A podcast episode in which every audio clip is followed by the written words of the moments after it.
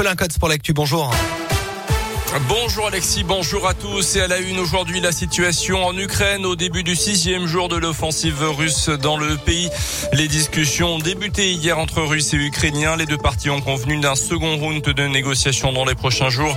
Alors que les combats se poursuivent, la communauté internationale continue de mettre la pression sur le régime russe avec l'ouverture dans les prochains jours d'une enquête de la Cour pénale internationale pour crimes de guerre et crimes contre l'humanité, mais aussi de nouvelles sanctions financières et sportives à venir. L'équipe euh, de football russe a notamment été exclue de la prochaine Coupe du Monde au Qatar qui se tiendra en fin d'année. Hier, Emmanuel Macron a de nouveau euh, téléphoné à Vladimir Poutine. Le président russe a redit ses exigences, reconnaissance de la Crimée en tant que territoire russe, démilitarisation de l'Ukraine qui, de son côté, demande un cessez-le-feu immédiat et le retrait des troupes russes de son territoire. Emmanuel Macron qui s'est adressé cette nuit aux forces armées françaises. Le président a appelé les militaires à la plus grande vigilance et à la retenue également lors de possibles interférences de la Russie dans les missions quotidiennes. Dans l'actualité, chez nous en Auvergne, il avait pulvérisé le pare-brise et la lunette arrière de la voiture d'une retraitée, son ancienne compagne. C'était à Champs dans le Puy-de-Dôme vendredi dernier.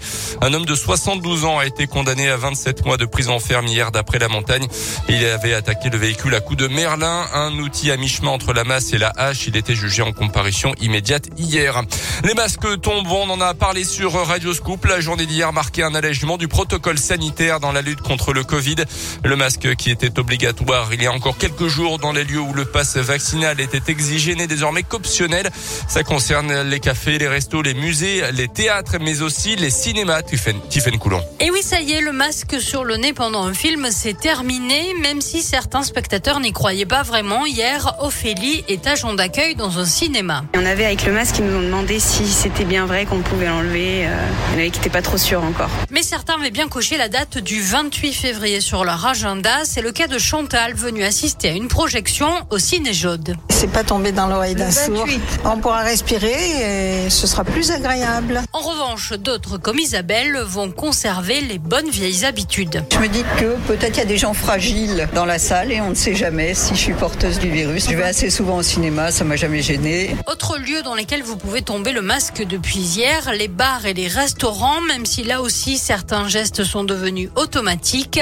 C'est ce qu'explique Ninon. On a pris l'habitude. Hein. Moi, je remets mon masque du coup. Enfin, c'est instinctif. Pour les gérants, c'est aussi une bouffée d'air. Elodie dirige une brasserie. Ça fait du bien. Après, c'est la fin des passes qu'on attend maintenant. Sur ce point-là, aucune date n'est encore fixée. Et on rappelle que le masque reste obligatoire dans les transports en commun ou bien les magasins.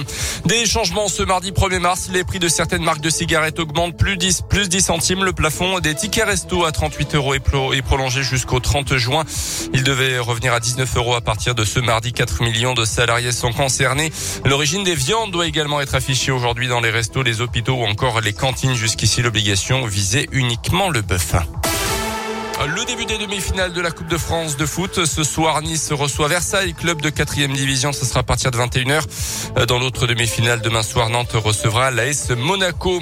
Et puis un mot de rugby, le 15 de France sur le podium mondial. Le 15 de France qui a grappé à la troisième place après sa victoire en Écosse samedi, selon le classement publié par World Rugby.